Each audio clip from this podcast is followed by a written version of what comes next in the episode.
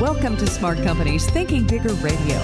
Get the inside scoop on how America's most successful business owners transform their entrepreneurial vision into reality. And listen in as some of the top business minds in the country serve up practical advice, tips, and insights for growing your business. Now, here's your host, Kelly Scanlon. Good morning. Welcome to Smart Companies Radio. I'm Kelly Scanlon, publisher of Thinking Bigger Business Media. Our guests today are Josh Kilmer Purcell and Brent Ridge, also known as the fabulous Beekman Boys. Now, they're not your typical farmers. They both left urban lifestyles behind to start Beekman Farm in upstate New York. But as devotees of their reality series know, their entrepreneurial spirit makes up for any challenges they encounter as they raise their many animals and produce organic products like like goat milk soap and cheese. The reality series is an amusing look at that adventure, and today we're going to get an inside peek at it ourselves, as well as the phenomenal business and brand they have going with Beekman. So, welcome to the show today. Hi, great to be here. Glad that you can be here and share this with us. You guys, like I said in the introduction, you guys don't really fit the farmer profile. What was your story before the farm? Well, we were two city guys um, in New York City. Brent was a physician, and he um, then led up the health and wellness division for Martha Stewart Living. Um, and I worked in advertising and uh, had written several books. And we were in upstate New York one weekend in, in 2006, just picking apples as a getaway, and, and we fell in love with the farm and we bought it. Um, again, just thinking it was going to be a weekend getaway. Mm-hmm. But then uh, we got a letter in our mailbox from a man named Farmer John who was losing his farm and he needed a new place to bring his goats. And we thought it'd be fun to have goats. Um, and so he came with his goats. And then in 2008, like so many Americans, you know, our world came crashing down and we both lost our jobs within 30 days of each other. And so we realized that if we were going to save this new farm that we had, we were going to have to, you know, learn how to farm and quick. Yes, I'd say so. so, how did you do that? How did you gain that experience? Well, of course, we had Farmer John there with us, uh, so that was a giant head start. And then, literally, um, two things were our salvation. One was Google, and uh, two was our neighbor, our neighbors. And you know, things that we didn't know, we would first, you know, knock on the door of our neighbors. Like when we started raising chickens, we went to a neighbor who was raising chickens, a neighboring farm, and said, "How do we get started?" And same with our pigs and rabbits and turkeys and whatever else we were trying to do. And um, and then when we first started learning how to do soap and cheese and things like that, we literally just Googled how to make goat cheese, how to make goat milk soap, and um, you'd be surprised at what you can learn by watching a YouTube video. Oh, it's amazing! I know, but the fact that you could. Uh, really gain all this knowledge with the people around you and that i mean it's kind of a, a, extreme you you learn knowledge from people who are right in your backyard practically or right next to the farm and then from worlds away through google so uh, you, you use technology and you used good old common community to teach yourselves these things. Oh, how how did it go? Was it was it pretty slow going at first, or did things take off right away? Well, I we had um, a fair amount of success right away. We we first started making goat milk soap, and you know it was the very beginning of the makers movement, artisanal movement. So we, we got a good amount of press that got us started. Um, but we realized that our contribution to farming in our community was not necessarily learning how to become better farmers or better craftspeople. Um, our contribution was that we moved here from the city as marketers and you know and with an advertising background and media background and there were all these amazing artisans and craftspeople in our region who were making these wonderful things, but they weren't able to make a living at doing what they love because they weren't able to sell it. Mm-hmm. So we realized that um, not only could we save our own farm, by marketing the goods, the, the goat milk soap and later the goat milk cheese. But we could work with our neighbors, the blacksmiths, the potters, the weavers, and help market their goods under a brand, Beekman 1802. Right. They taught you, and now you help them uh, with the branding and marketing and a place to sell from. And you, uh, you know, what is that? A rising tide raises all ships, something like that. It sounds like that's the experience that you've had. That's exactly right. We, have said that a thousand times. well, now Beekman 1802, that's where everything centers on. By the way, this is in upstate New York, right? That's right. Okay. And the way the company got its name was um, our farm was originally built by a gentleman named William Beekman in the year 1802. So that, that's how we got the name of our company. And he was the actual first merchant in this area of upstate New York and he situated his mercantile right off of what was called the Lunenburg Turnpike, which was um, kind of the last civilized and mapped road in the Northeast. So when wagon trains were leaving the Northeast to head out west, you know, because again, this was in the time of the Louisiana Purchase and the westward expansion, he, his mercantile became the last stop for gas, so to speak. So as hmm. the wagon trains were, were heading out and they came off of that last road, um, he was there to sell them any provisions that they thought they might need. Wow, that's quite a story, and, and that's come full circle, and, and you're selling all of these things now. Let's talk about that a little bit. You know, Beekman 1802, it's a farm, um, and we want I want to talk too about some of the uh, farming methods that you use before we get away today. But you know, it's more than a farm. You have a TV show, mercantile, you know, the store, best-selling cookbook, and you've got memoirs. And Josh, I know that you know you've got two New York Times best-selling books. You have it's a tourism destination. I mean people know you as a well known lifestyle brand. Tell us about uh, all those different enterprises and how you built that. I mean, it didn't well, start you know, that way. Really, for lack of a uh, better term, was organic growth.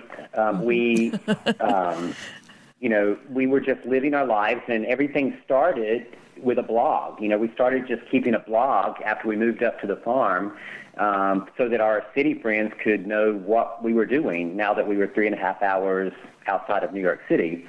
And um, a the president of what was then a channel called Planet Green, which was one of the Discovery networks, um, read our blog and thought it was interesting what we were doing and approached us about doing the TV show. And that's how the Fabulous Beekman Boys came about. Mm-hmm. Mm-hmm.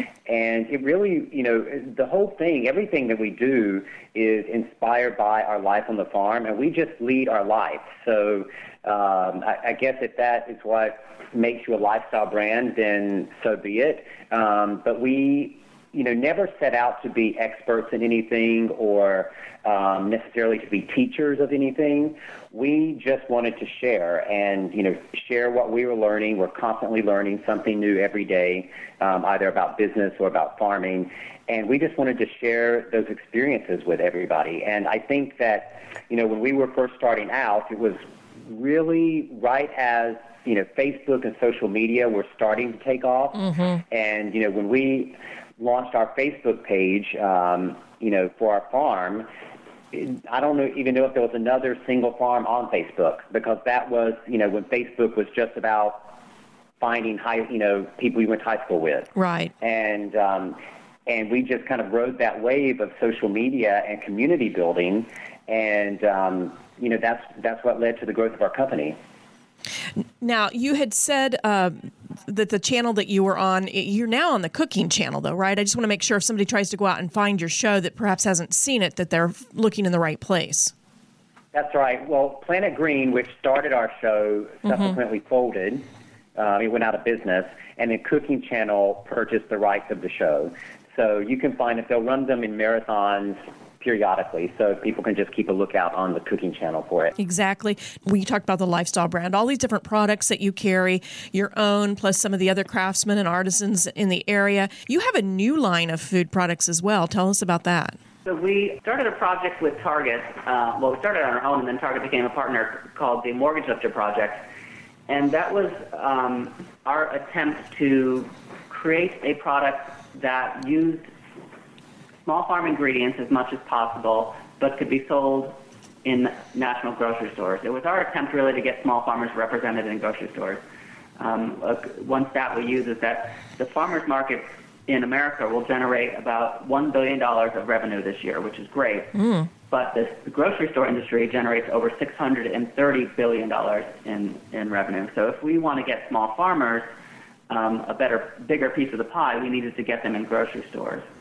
So we started this uh, line of farm pantry products called the Mortgage Lifter, which use a certain percentage of ingredients from small farms across America and then give away up to 25% of the profits back to small farms in America. And it ranges from tomato sauces to salsas to condiments to baking mixes, salad dressings, um, and Target is our primary national retailer in that.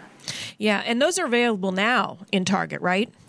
Exactly. They, they we started with just the pasta sauce two years ago, um, and it did so well that um, they expanded and asked us to come up with 48 new products, which launched last November, and now they're in 1,400 stores. But what I think it showed us was that, um, you know, American grocery consumers, moms and dads and, and all that, they, they shop at farmers markets on weekends. They may have a CSA box in the summer delivered them to them from a local farm. But when they get to the grocery store, there's really not a good option for them to support small farms and, and that was the need we're trying to fill. Exactly.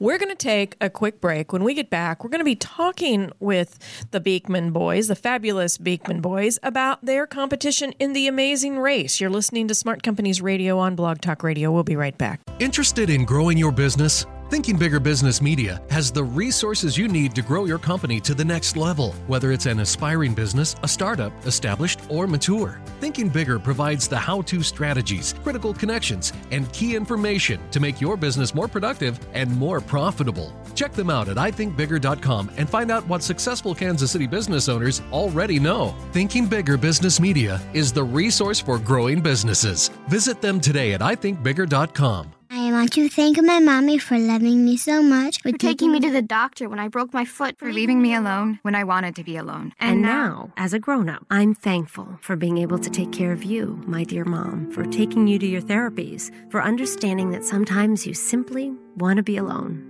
Roles change without us noticing. That's why AARP gives you the information to provide even better care for your loved one. Visit aarp.org/caregiving. Brought to you by AARP and the Ad Council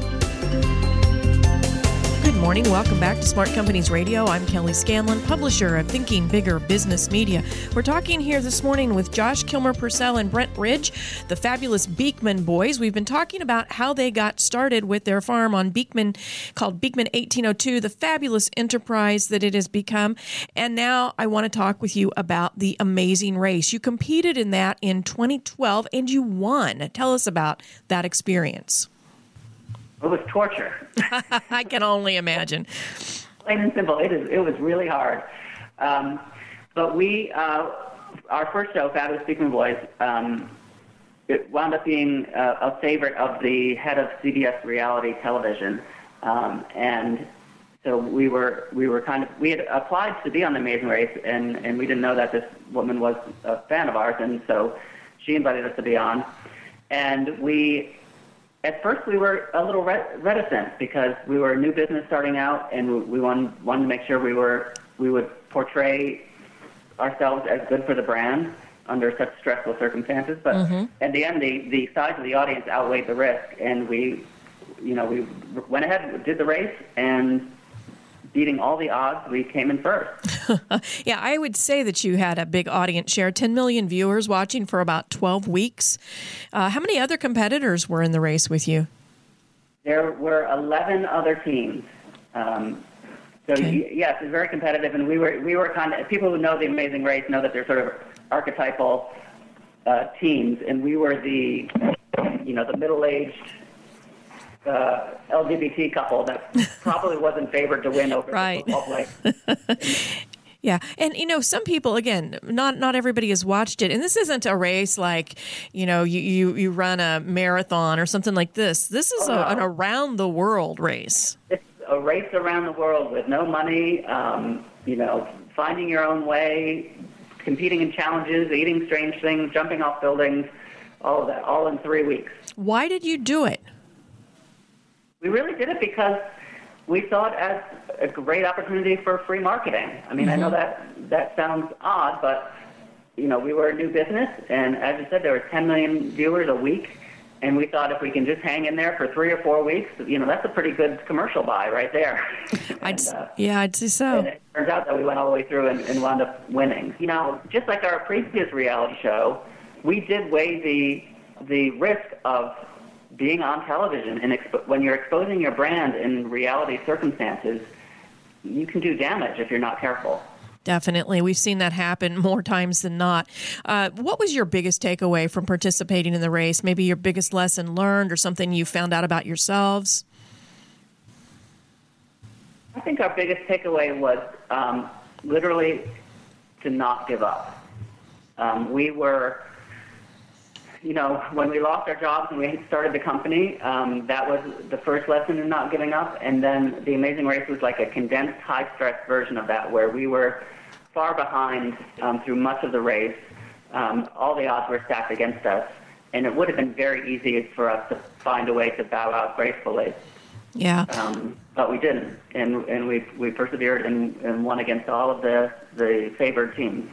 Yeah, that's that's such a true story for small business too. And you know, in so many ways, the challenges that you've faced are similar to challenges that all entrepreneurs face. You know, how to control well, just first to getting started and, and creating the business, and then then once you start to have some success, learning how to control that growth and making sure that the demand doesn't outpace what you can deliver. How have you managed to control all that? Well, it doesn't necessarily feel like we have every day. we're, we're learning every day. We're making mistakes every day, just like um, every entrepreneur and small business does. But I think I think one thing that we have learned is that the way our culture in our business is evolving is that you have to have a mix of a lot of things. If you look at any individual sector, be, re, be it retail, be it media, um, you know, right down, you know, book publishing, product manufacturing. The reason we do everything is because we know each one of those sectors faces challenges in, in the current business environment. So really, diversification, even though it wasn't planned from the very beginning, it was sort of thrust upon us. Um, diversifying our efforts, I think, is what is what has helped us succeed. Now, of course, with diversification comes a lot of stress and and difficult to, you know, difficulties in planning, but it also provides air cover and backup when one particular part of it isn't going well. Yeah. And we've talked about some of the challenges that you've faced, that other entrepreneurs face, but what have you learned from the goats there on the farm? Oh, well, we've learned so many life lessons from uh, the goats on the farm. Um, I think that one of the most important things that we learned is understanding who in your community, whether that means the community where you're, you know, your geographic community or the community, you know, the you know the greater business community in the industry that you happen to be working, who that goat is in that community with the biggest horns, um, because anyone who's watched goats long enough will will will realize that they're always butting heads, and they will spend all day kind of butting heads trying to figure out who the pe- you know what the pecking order is in the herd. And invariably, the same goat is the goat that comes out on top, and that is the goat with the biggest horns. And um, you know, I think if you understand who that goat is in your community or your business community, uh, it's really important because that goat could either be tremendously helpful to you because the goat with the biggest horns has the most power, but they can also be incredibly damaging to you as well if you're on the wrong side. So understanding who that person is can be really critical to the success of your business. And not to view that person as a competitor. I think that we look at our competitors and we think of, we think we need to butt heads with our competitors, but in reality, a lot of times working with our competitors works better for everyone. Oh, yeah, great lessons there. Talk to us about the sustainable farming methods that you use. Well, we are an organically managed farm. Um, we are not certified organic, um, but the way that we we farm is the way that we that William Beekman would have farmed, you know, 200 years ago. Uh, we we are primarily a goat dairy and we raise all of the pasture land for the for the goats. And we have bees on the on the farm, 42 hives, which provide the honey for a lot of our products, and then also, of course, pollinate the pastures and our gardens, and and then our gardens supply our food. We we grow pretty much all of our food at this point, um, except for some of the meat which we exchange with our neighbors. Mm-hmm. Um, but our, our farm is pretty self-sustaining. Yeah, and I read something too about that as far as the meat goes, because you know meat uh, to process that and so forth. It, it takes up quite a bit of resources, and I don't think a lot of people know that. And you do some of your own uh, butchering right there on the farm, and you do that for humane reasons. Talk to us about that.